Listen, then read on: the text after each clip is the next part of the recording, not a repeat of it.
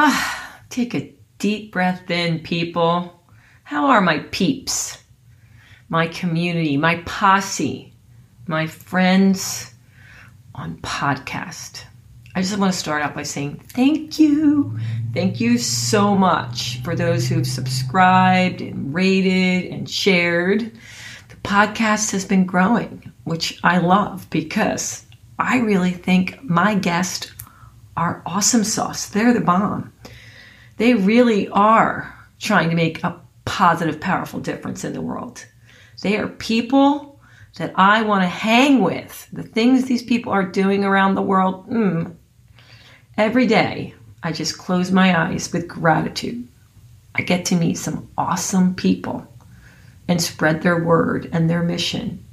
And I know it definitely inspires you and brings you joy and gives you tips to just enjoy your life a little bit better every day. And that's what it's all about.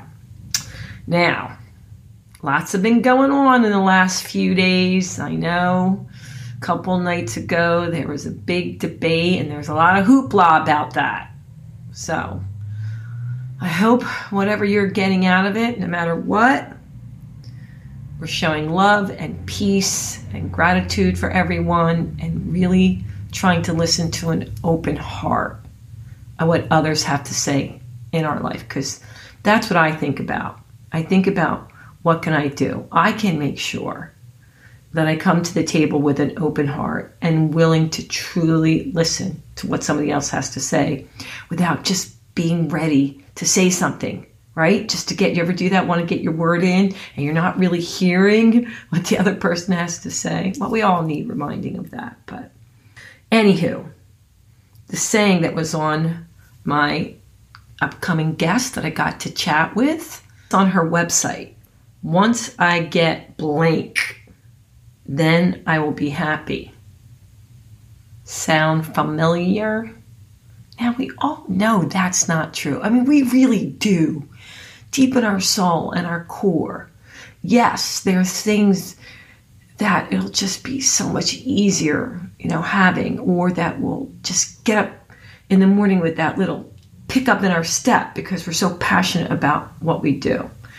But if we can first find that peace and then, oh, that's where the magic begins. If we can just find that happiness within. Now, we all have it, we all have it at different times, and some more than others. But I think it's something that should be a priority every day to fine tune into you, your soul, how you can bring joy to the experience, how you can show up with love, fun, inspiration, passion. That's the true key. All right, well, I can't wait for you to hear this episode. Have fun!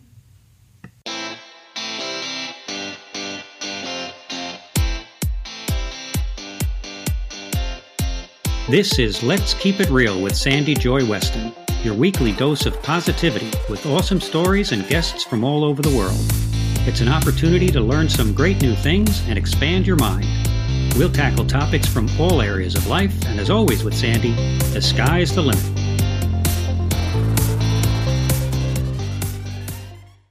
Hello, my Let's Keep It Real people. Oof. I got chills when I saw who my guest was going to be because this is a topic that's going to help every single one of us. So, anybody out there who's thinking, hmm, I wonder if this relates to me, it definitely relates to you. I promise you. We're going to get so many tips and tricks. But let me tell you about this woman before I bring her on. So, here you go. Jessie Junta Rafa, hopefully I got that right. If not, she will correct me, is a psychotherapist and certified success coach who's helped hundreds of young adults who feel lost find clarity and direction in their lives. She recently released a book called Life Launch. Oh, it's going to be a good one. You know, I was looking through it. It's a guide to creating the extraordinary life you want. It's a roadmap to everything Jessie learned and everything she wished she, she had known as a young adult. When it comes to seeing the big picture, working through your blocks, and finding the courage to create your future. Jesse, how are you? Hi, I'm good. All right, so how did I do with the name? Was it okay, or did uh, I You did it? awesome in the middle, Jesse Junta, and then the last part's Rafe, but that's okay. It's a tricky one. Rough. It's not really, but I get. Thank you, thank you for saying that. So, Jesse, let's jump right into it. My first question to all my guests are words. I love words. I have them all over. I think about a word of the day, the week, the month. They're what resets my brain. So, if you were going to pick a word for you, doesn't matter. Like you understand, good, bad, negative, doesn't care. That best describes the past 30 days for you. What word would you pick? Um, oh, I would say exciting.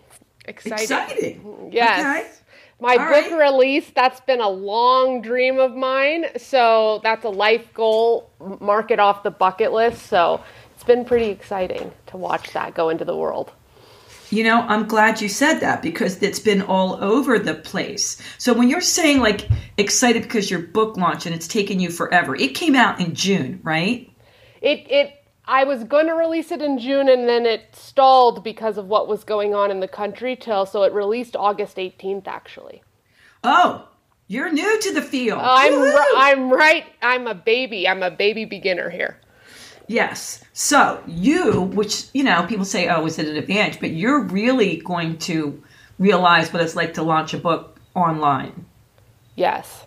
I'm starting to realize it's pretty it's pretty intense. It's it's pushing me to grow because I love having conversations where I sit and help people go after their dreams, but it's a completely different ball game for me to be out here promoting myself. So it's good for me because I'm growing too. Isn't it? It puts you in that uncomfortable zone, right? Which helps you with your clients. Exactly. You know, you got to be thrown off some. And I know what you mean because when you're a people person and you're building off the reactions even of your audience, at least when you're speaking to them, you can say, "Oh, are they engaging? You know, should I go a different way?" But when you're online and sometimes you can't see them, it's tricky, isn't it? It's totally tricky. And the goal of the book for me was not to make a million dollars, not to be super famous. It was because I wanted to help more people. I love Yeah. what I do, and I only get to help, you know, 25 people a week. So I thought, wouldn't it be amazing to pass on the wisdom that I'm using in my office to everyone? But yeah, it, it's vulnerable to put something out there when you can't see how it's going to land. So this is my first rodeo at that. So I was talking to you beforehand, and I was telling you how I think this is really good because you say, you know, from teenager to young adulthood. So, what what age are you exactly talking about in this book?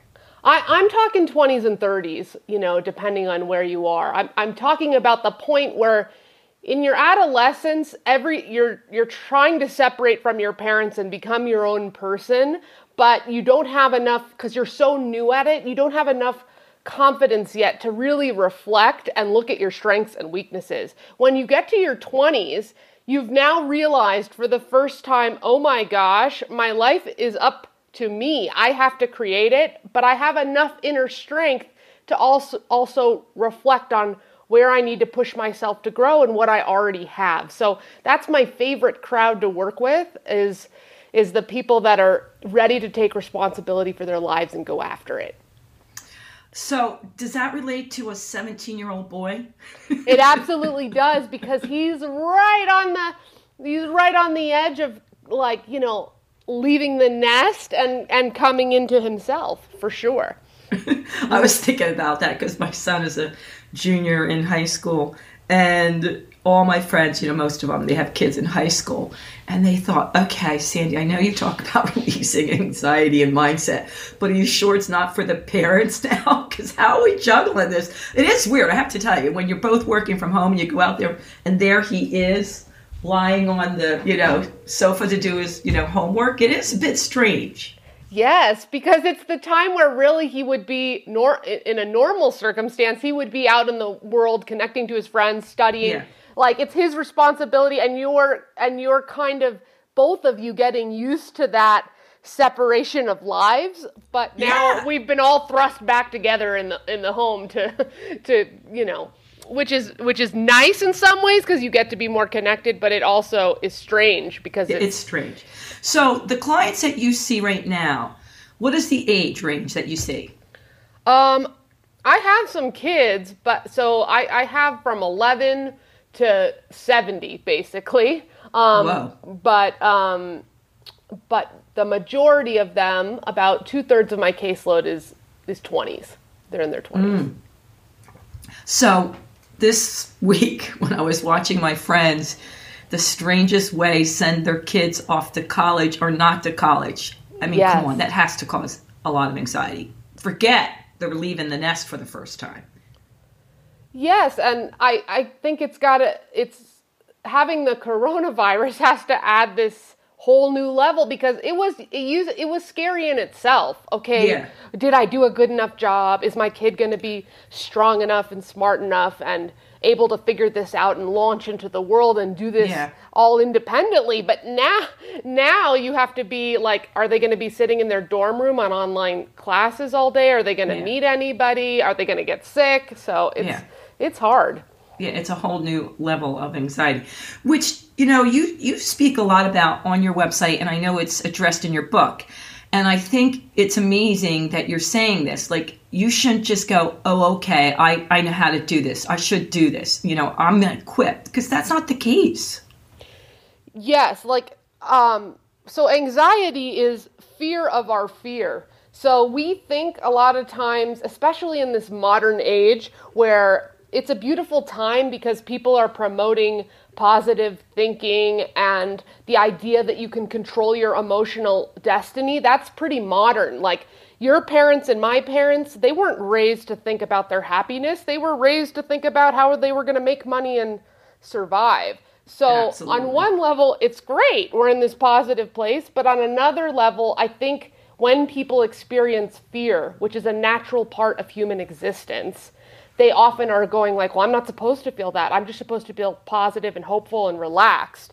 And so, and then the more we judge the fact that we're afraid, which is a natural part of human existence, the more it gets stuck. And that's what the anxiety chapter is about: is how to undo that sticking of the how do you, how do you get out of the fear of the fear and the anger of the fear and the judgment of the fear so that you can just live your life and work through it I'm so glad you said that because I can't tell you how many times people have said to me, Well, you just want us to be happy all the time. And that's completely opposite of how I feel. but I think when you are a more positive, powerful pe- you know, person, of course, when you're doing podcasts or, or speaking engagements, you're usually in a great mindset, you know, to be out there. Yes. But I feel exactly like you do. I remember the first time I went to a positive psychology presentation in Canada.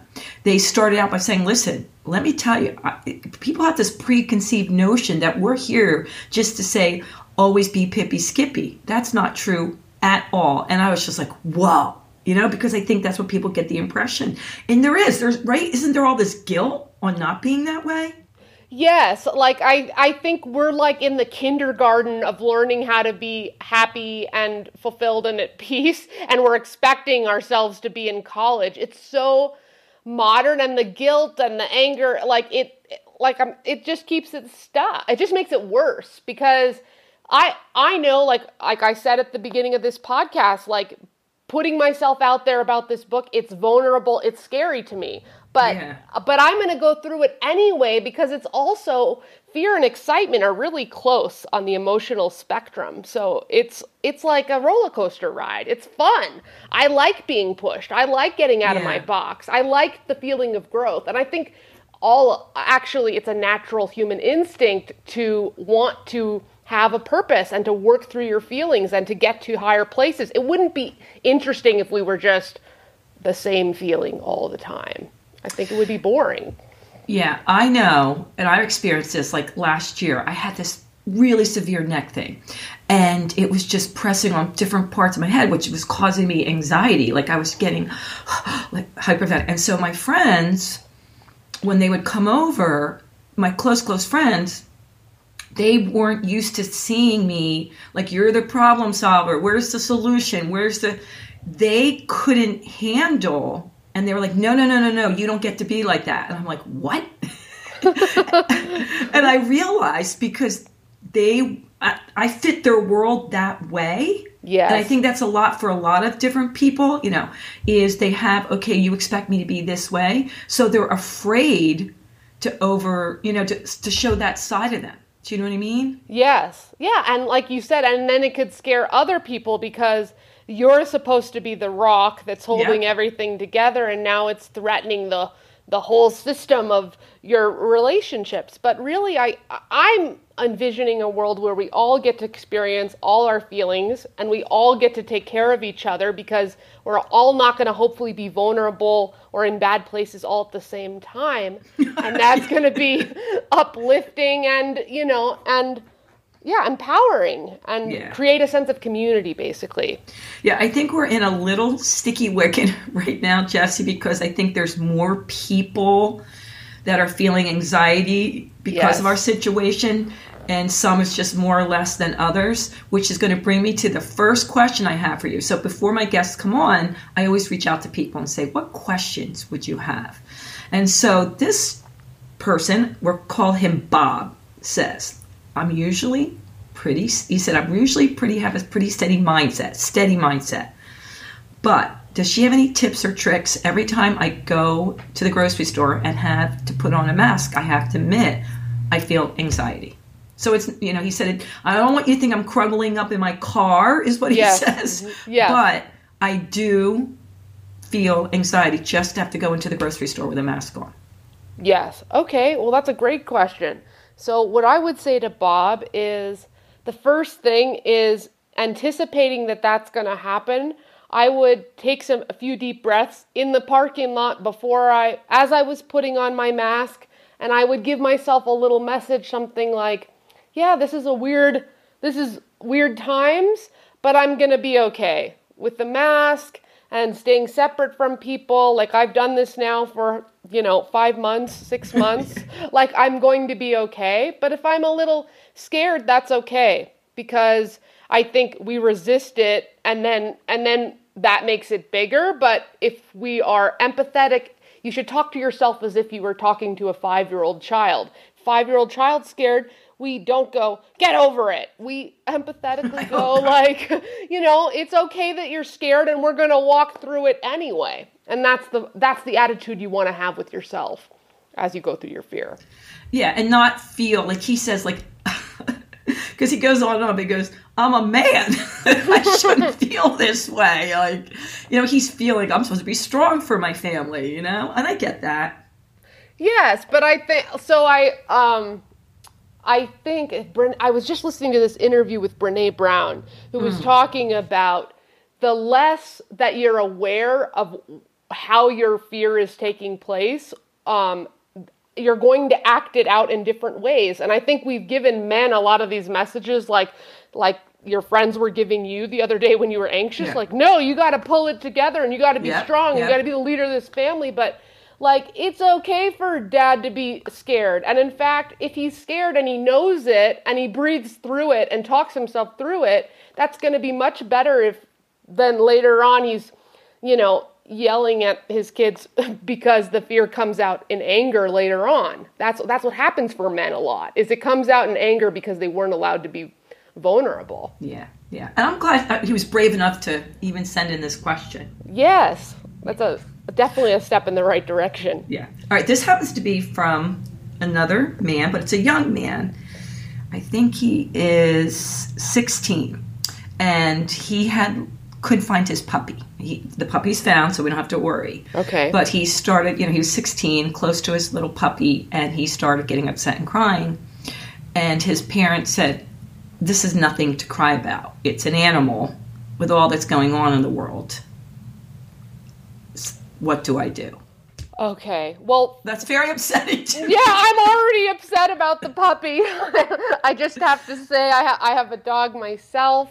Yeah, I mean, I have animals. I lost my kitten the other day, and I had tears in my eyes. yes, yes. So I, I just think animals can be really healing. They provide a different kind of relationship and care for us because we're never in conflict with them and they're always happy to see us. So that kind of love is is very like I I hate it when people downplay the death of their pets or don't Yeah. understand that because I think oh I've I've gone through a lot of death in my life and some of the times that I've been the saddest is losing losing dogs Yeah, because yeah. they were there every day so consistent you know so so I would say it's okay to be of course it's okay to be um upset about the puppy and then the other thing is What does I he think say to his mom? it's always like it always could be worse, right? Like it like people are starving in China. That's what my dad Oh, used to gosh. say.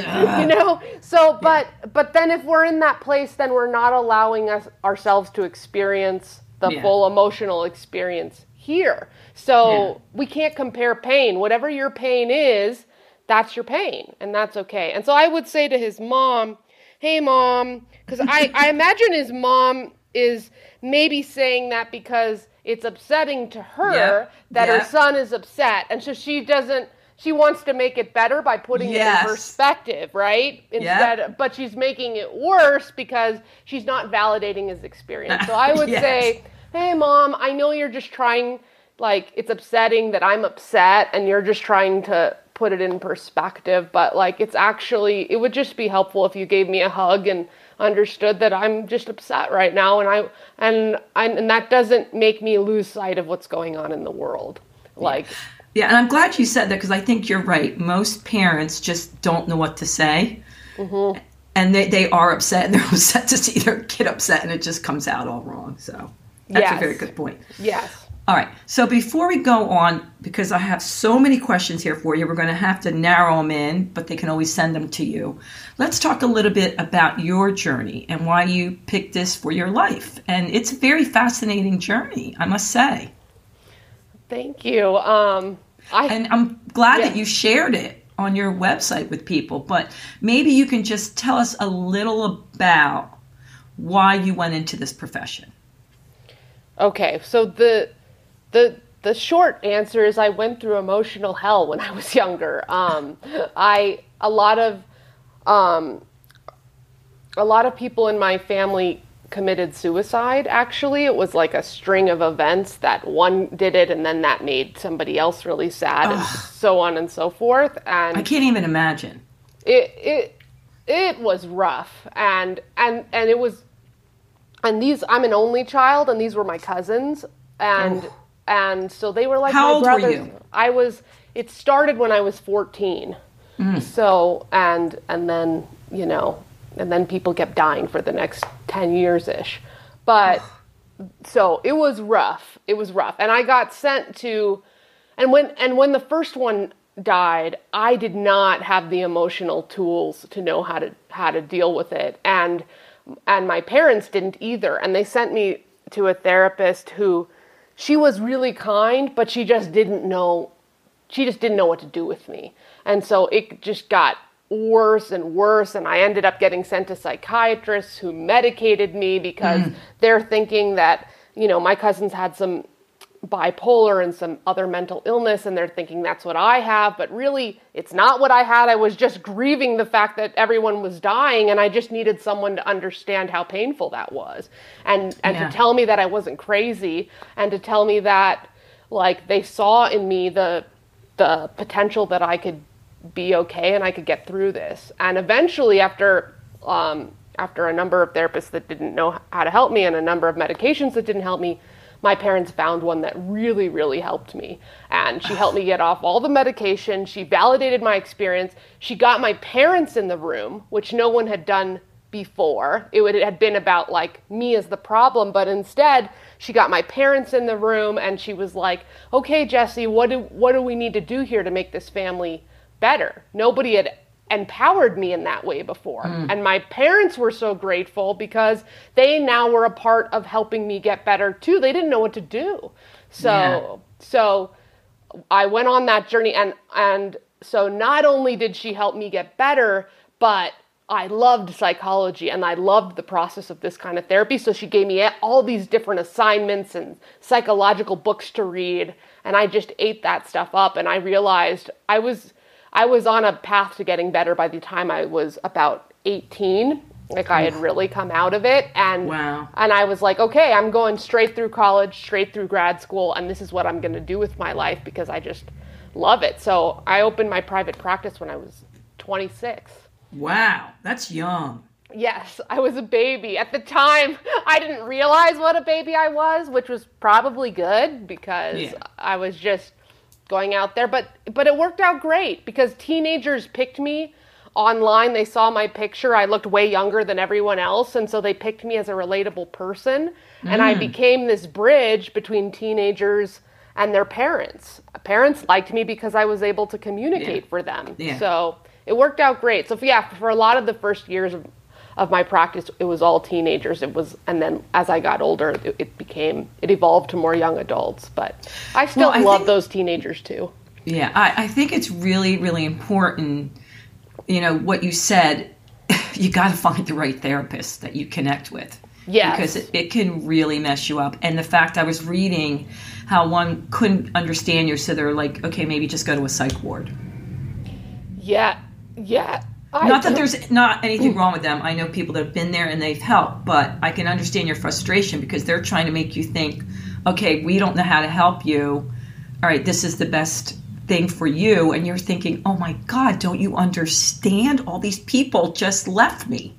Yes, yes. And that's where I I mean, I didn't tell that part of the story, but that's where I ended up as well was on a psych ward and and it it was uh I mean, it it was a good experience now so that I can empathize and and relate to my clients in the darkest of places. But at the time, it just made me feel more crazy. That's what it did. Like it just Yeah. wasn't. It wasn't helpful at, at all.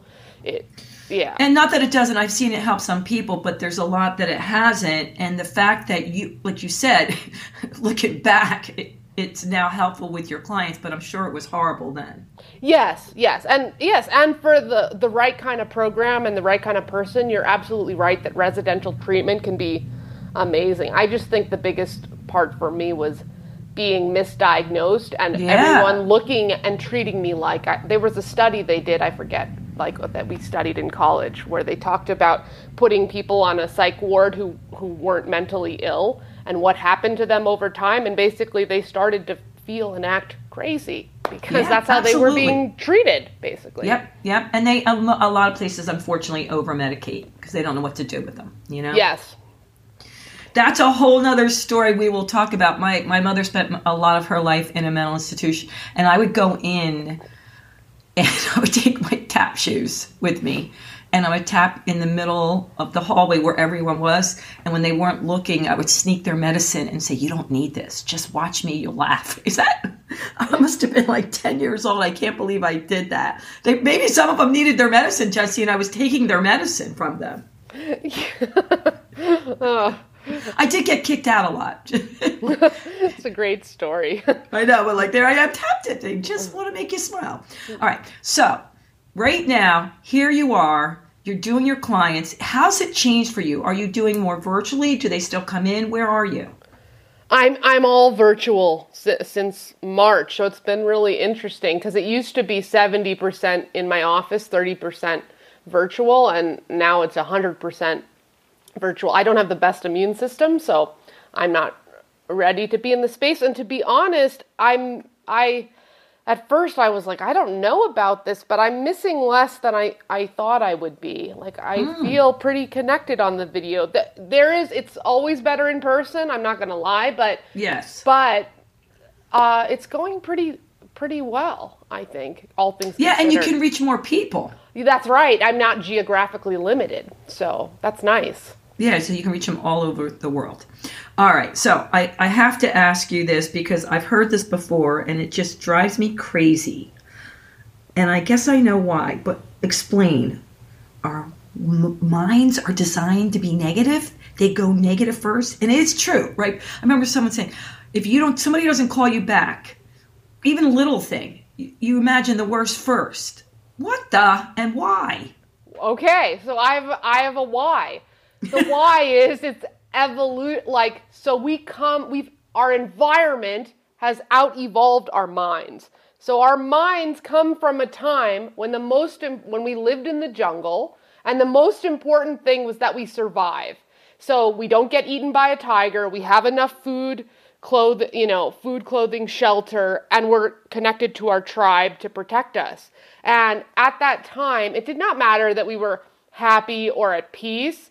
The best place emotionally to stay alive is to be hyper vigilant, a little bit anxious, assessing danger at all times. So, assessing danger is looking for what's wrong. So, even though in our modern times, our thoughts aren't going, watch out for that tiger, because that's not relevant. It's still doing the same process that it was doing to keep us alive, which is, why didn't that person text me back? Do you think that means that they don't like me? Or, you know, uh, it's just picking up whatever content applies in order to get our bodies into the state of being hyper vigilant, anxious, and in self protective mode. So, we need to, that's important to know because if you don't know that, you're walking around going like, why am I so negative? What's wrong with me? And I, I'm telling you, everybody's mind is negative. That's why we have a huge push for meditation now because it's the practice from separating from that monkey mind. That's what it Yeah. is. I don't understand though why our brain didn't evolve as society evolved. Like I get that, but I was just, you know, thinking, come on, the human body is amazing, you know. Couldn't Yeah, but we evolved changed a pretty fast to get out of life and death scenarios, you know? Like we built these giant buildings and figured out our food. Like we did it pretty quickly. So. Okay, good point. Good Yeah. point. You know, a lot of my friends, I, I, I, I'm 100% on board with you too with the meditation, but I get so much pushback from a lot of people that say, Sandy, I just don't have time to meditate. And I'm always like, you don't have time. yeah, that's the one thing you need the most, especially if you are telling me you're having panic attacks, anxiety, and depression. So maybe you could go into the importance of it and how much time do you think is necessary? Well, I think here's the thing. I always say you don't have to start with 30 minutes or three hours sitting silently. You don't have to go to a silent retreat. Like, start with just spending a minute every day watching your breath. Because the thing is, it, in order to go up against this mind that's designed to be negative, we have to start to separate ourselves from it, like observe it like a scientist. And the the the most it's not the only way to do it. Meditation isn't the only way, but it's the most efficient because what else can you do for a minute that is actually moving your emotional intelligence forward? Th- There's not many things. Um, so I say like because so you're going to sit and meditate and you're going to and the purpose of it is to start to hear what it's saying that's negative, see how it makes you feel in your body and start to go, "Oh, I actually don't need to make myself feel that way or that's not really valid." And the more we realize that that I have a sign in my office that says, "Don't believe everything you think." Because I think we're taught to just listen to every thought as if it has value, and 90% of them don't. And so, sitting and quieting yourself and practicing separating from it will, over the long, even if you're doing it for a minute a day, over the long term, will cumulatively affect you to be more calm. And in, and then hence more productive. Because when we're anxious we don't get as many things done i don't think when i'm in a calm peaceful state it's a i can get into a state of flow and i can accomplish a thousand more things so to the people who say they don't have time i'm like watch how much more you can accomplish if you're able to control your focus in that way Yeah, I agree. I absolutely agree. And you're more creative, yes you know? So it all works out. But here's the thing I agree with you too. You don't have to do the retreats or the 45 minutes or an hour. Like, even just starting with a minute makes a huge difference. Yeah. And also, I think people get the perception of, okay, I'm supposed to be having all these good thoughts. And so when they have the negative thoughts, it scares them. Yeah, good point. I'm so glad. I was like, I lost my thought in there, and that's what I was trying to say. So I'm glad you brought that back. Yes. So, because a lot of people will say to me, like, oh, it'll, it's going to make you more anxious, the idea of sitting and being quiet. So people say I'm bad at it or I shouldn't do it because then I'm going to have to hear all this negative stuff. But I say, that's even more of a reason to do it because what's that saying is you're so scared to be present in yourself that that's that's an energy that's running all the time. And the only way to fix that or make that different is to stop stare it in the eye and go like that's okay you can say negative things to me mind but i'm not going to take them in or buy them. But that means sitting through some anxiety first. I had Yeah. to sit through an, a lot of anxiety in order to get to order to get good at meditating. It did not happen organically. It was really difficult for me. And i think that's true for most people Yeah, I was I was on a workshop last night, and it's called Conscious Transformation, and it was called the Power of Emotion. And we were talking about meditation. He's like, "We're going to go through, you know, at the end, we're going to have a practice."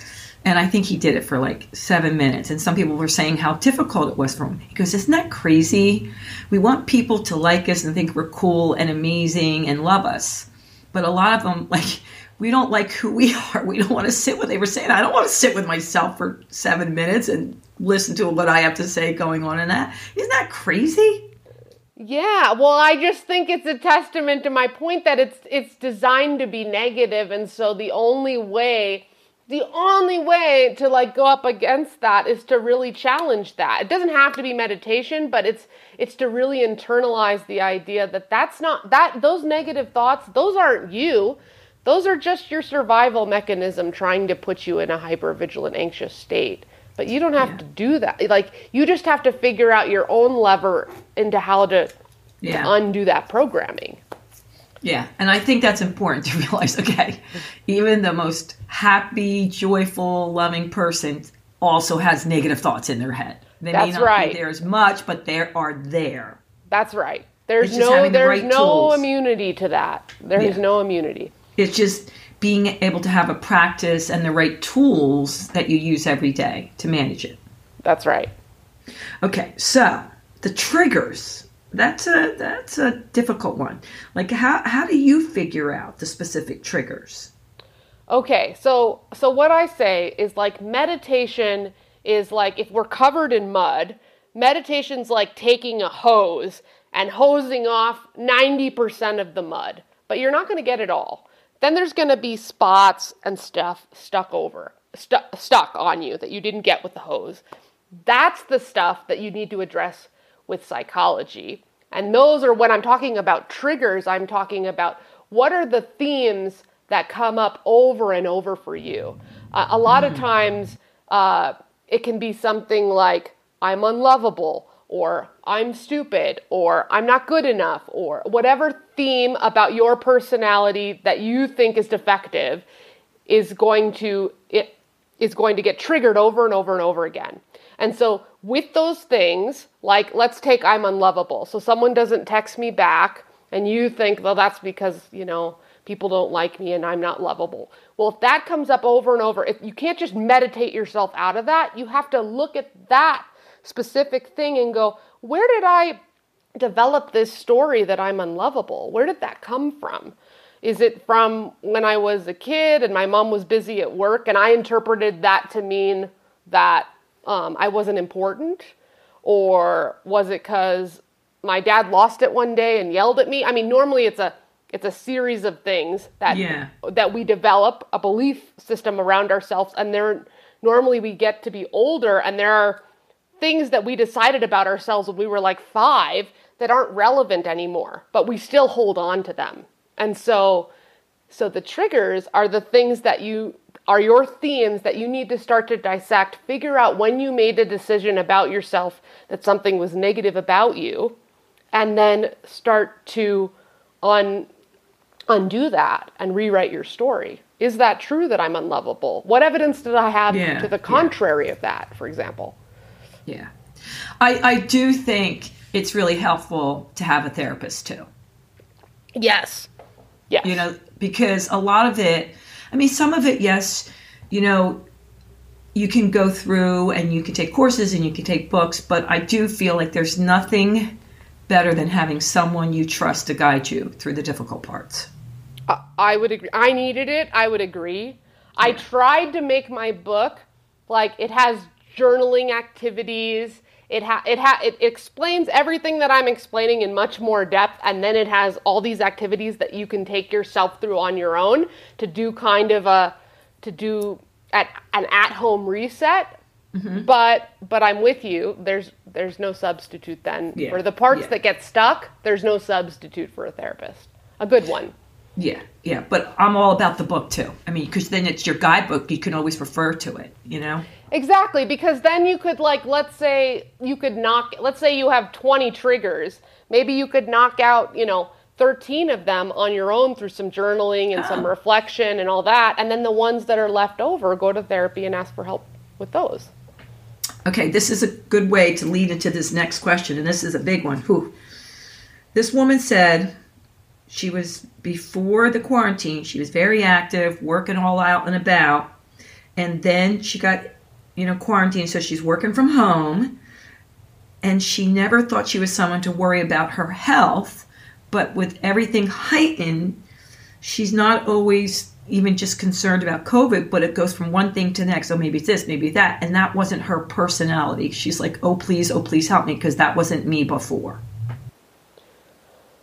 Yeah, this COVID has been triggering a lot of people in in different ways. I think we're just the social isolation alone. I think is uh, difficult for a lot of people. So I would say, kind of what I was saying to the guy with the supermarket. Like it's important to be kind to herself that that she's going through this, and then and then from that place of empathy, look for what she what does she need? Like, what does she need in order to start to calm herself and to move through it? Yeah, and I do get that. I think there, there are people they, they weren't thinking about it. You know what I mean? Because it wasn't the energy wasn't so intense in the world. So, you know, they were out and about. Not that they didn't get concerned now and then about their health, but I do think it brings a lot of stuff up. Yeah, a thousand percent. Yes. And again, I think it's okay, even if you didn't need any guides or any books or any therapists to help you, to go, hey, this might be a time to bring it out. Yes, that's right. Like like I always I always say with breakdown comes opportunity for your next growth level because you're never going to be as motivated to push yourself to grow or to go to some new level of awareness as when you're in pain. So it can, I always try to look at it when I'm in my own, if I'm in my own breakdown, I go like, yeah. something good's going to happen. Ooh, I like that. Something's good. Yeah. I'm going to work really hard to get out of this. And when I get to the other side, like, it's going to be awesome. Because, yeah. like I was saying in the beginning, the contrast of emotion is what makes life interesting. If we just felt all one thing all the time, it wouldn't it would be, be boring. It would be boring. I love this quote you have up. What you resist will persist, and what you accept will transform. Did you write that? No, I didn't. I actually I got that from one of my first meditation teachers, and um, I got a lot of stuff from him. He really helped me. I was all about the psychology, and then and then when I discovered the meditation part, I was like, oh he really helped me to understand that, um, you know, just working in a philosophy of acceptance for yourself, for others, and for all situations, if that's what you're working towards, you get rid of a lot of stress right there. Because instead of going, oh, they messed up my sandwich, for example, at the at the de- oh, what a bad day. They messed up my sandwich versus going like, oh, well, I got to have a different interaction with the guy at the sandwich counter, and I learned about his daughter, and then that led me to be inspired to write this blog. Like all things are opportunities. All things are opportunities if you're looking at it in that way, versus if you're grumbling about what's going wrong then it's going to get stuck and it's going to get bigger. Yeah, you know, I think when it says what you accept, you can transform. There's many. I, I had a, um, a young woman on a podcast a few weeks ago, and she said that there's some clients that they're just not ready to. They said deal with the pain. You know, they just couldn't they didn't they didn't they didn't think they were strong enough to deal with those feelings. I mean, do you understand that? Yeah, I I think that's um I think that's what our mind likes to make us think. Don't don't feel don't don't sit still, don't stop, don't go to a state of peace. Don't try to be calm because if you stop and look at what's happening, then it's all going to fall apart and it's all going to be too much and too big. Instead of going like, no, I, I can do this. I'm just going to do one one step at a time. When I was dealing with my cousin's death, like I would be like, in my I would go, okay, I'm gonna let myself be really sad for this hour. And then I would cry and be really upset. And then I'd be like, okay, now I'm gonna go watch a cheesy TV show and not think about it. And and I think we underestimate how much control we actually have of how much we're experiencing how much we're experiencing emotionally at a time. It's okay to feel something and then take a break. Yeah, yeah. So this this young man, he's he's saying to me, which is your wheelhouse. I'm in my 20s and now I have to move home with my family. Mm-hmm. Oh my goodness. i'm sure a lot of people are like that yes were, a lot of my were, clients are like that right now they're like i was away and had jobs and you know now with the job situation and being out of college they're rough time i'm forced back to live at home and he's saying his his parents don't know how to treat him as the adult he's become. They're still treating him as a child. I, am sure that's pretty average. Yes, yes. Like we go back into, um, there was a study about uh, people with schizophrenia. They used to think it was just purely a biological, uh, I mean, a genetic condition.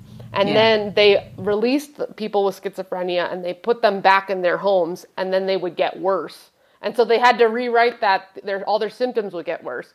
Because so they had to rewrite that theory because they were like well then it shouldn't if it's just genetic and it's uncontrollable no matter what you do it shouldn't change based on your environment. But i think where so where we grow up with our, we are all used to playing certain ro- roles and having certain rules. And unconsciously we go back into that place when we go back if you go back to all living together.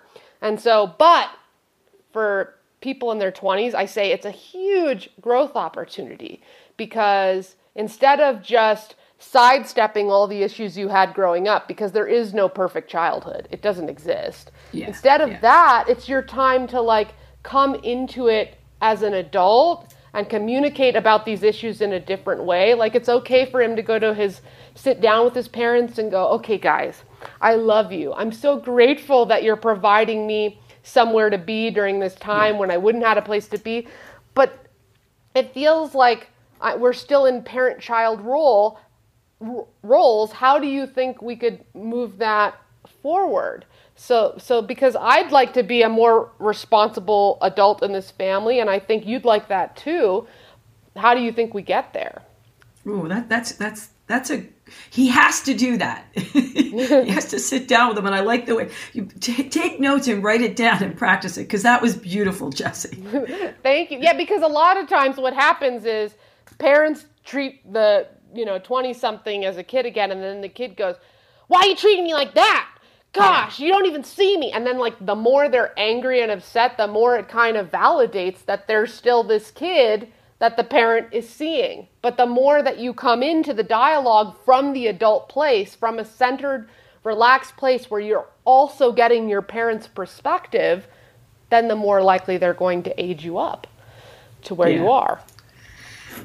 it's all in the presentation. It's all, all right, in the so, presentation. It's true. All in the presentation. Take a step back. All right, let's get in this last question because it has to do with meditation. I like to meditate while I'm hiking.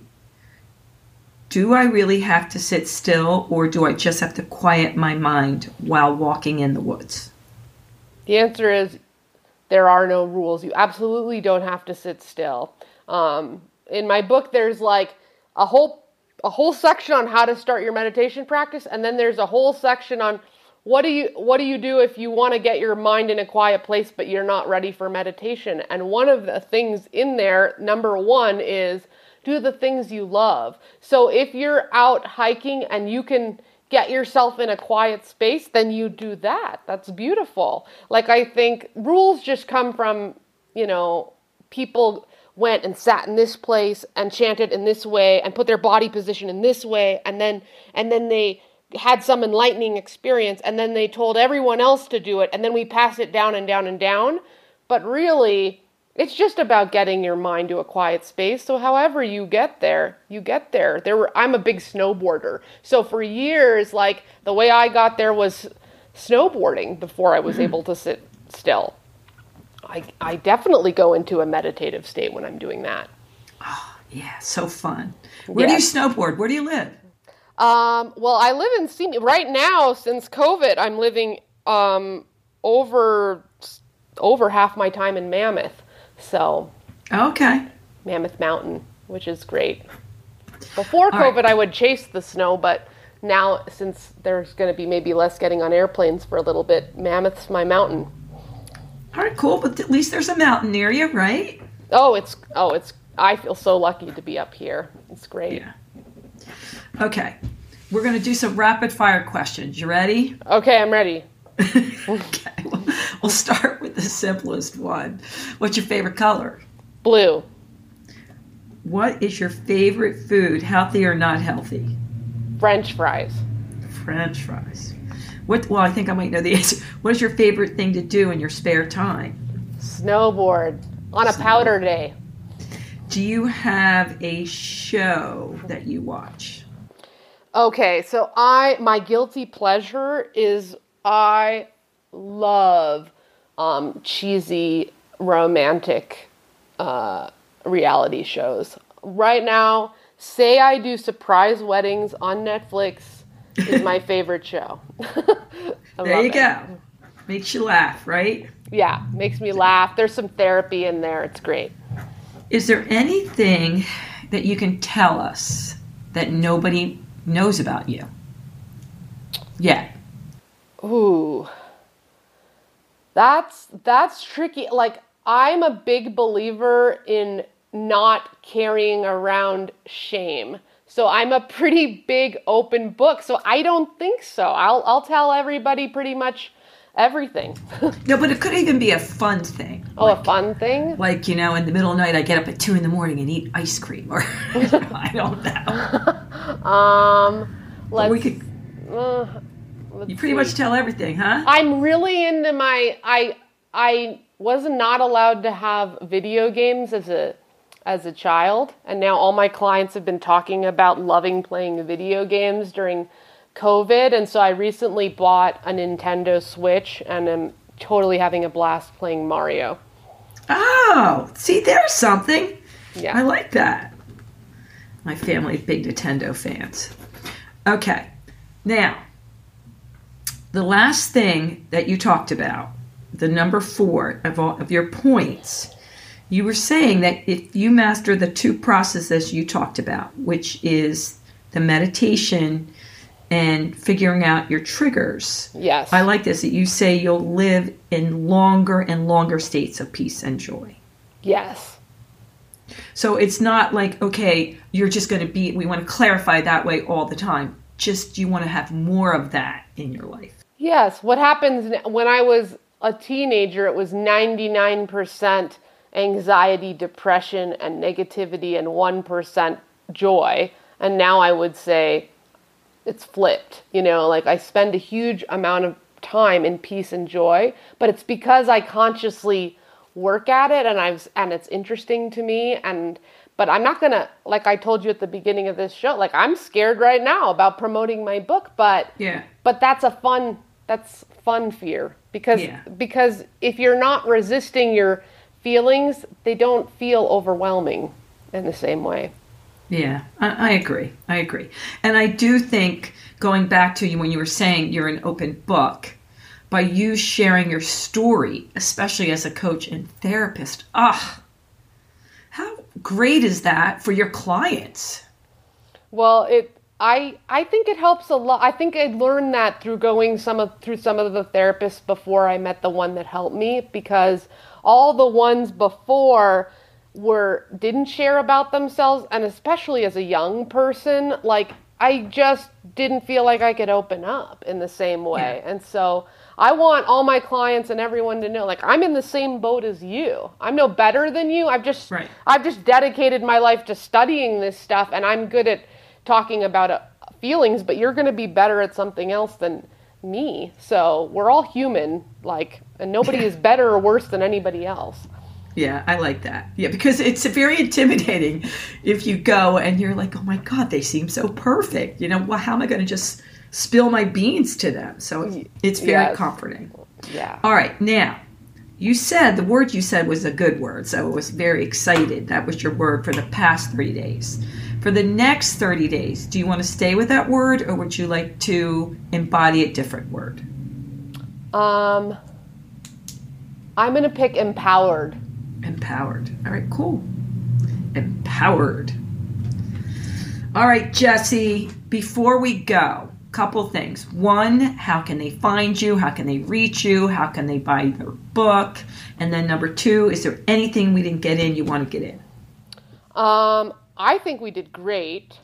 Um, yeah, I. Uh, uh, the best way to find everything about me is my website, which I'm sure you'll put in the show notes because my name yep. is tricky to spell. It's jessie-junta-rafe.com. And on that website, there's a link to buy the book and the podcast, and you can see my blog, and you could just learn more about me. So, and the book's on Amazon, so it's yeah. got audio and regular versions too. Cool. Well, Jesse, it was so much fun having you on. It really was. I am, this is like the perfect time for this, especially with people moving back home, people doing college from home, kids at school, lots of valuable tips and tricks that we're going to be applying. So I appreciate you taking the time with us. Thank you so much. It was such a pleasure to be here. And have fun with the book. I mean, you know, I know it's going to be a different journey doing it virtually, but it's so needed. I'm sure you're going to do very well. So enjoy every single moment. My Let's Keep It Real people. What do you think? Did Jessie keep it real? Of course she did. So don't forget, make sure you subscribe and you share if you love the episode, which I know you will, with your friends and like and all that other fun stuff.